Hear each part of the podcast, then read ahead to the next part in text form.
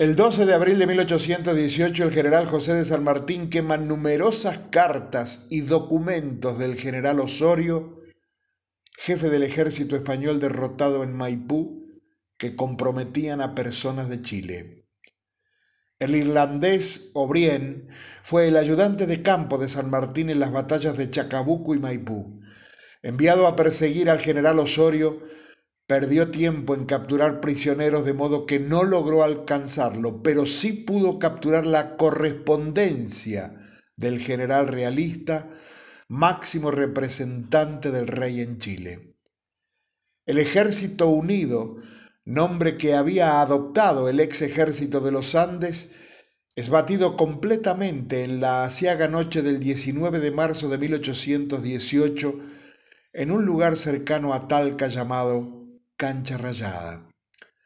La desazón de los patriotas fue total y se corrieron rumores de que un poderoso ejército realista se dirigía hacia Santiago e inclusive algunos dijeron que San Martín había muerto en el campo de batalla. El pánico recorrió Chile, ya que los antiguos jefes volverían al poder y seguramente buscando venganza con aquellos que habían osado levantar su voz contra el rey. Sin embargo, apenas 17 días después del desastre de Cancha Rayada, el general San Martín obtiene su mayor y absoluta victoria en Maipú.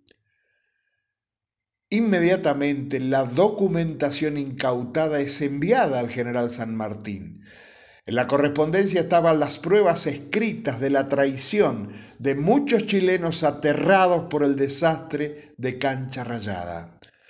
El 12 de abril de 1818, San Martín, con Obrien acompañándolo, leyó carta por carta y las quemó.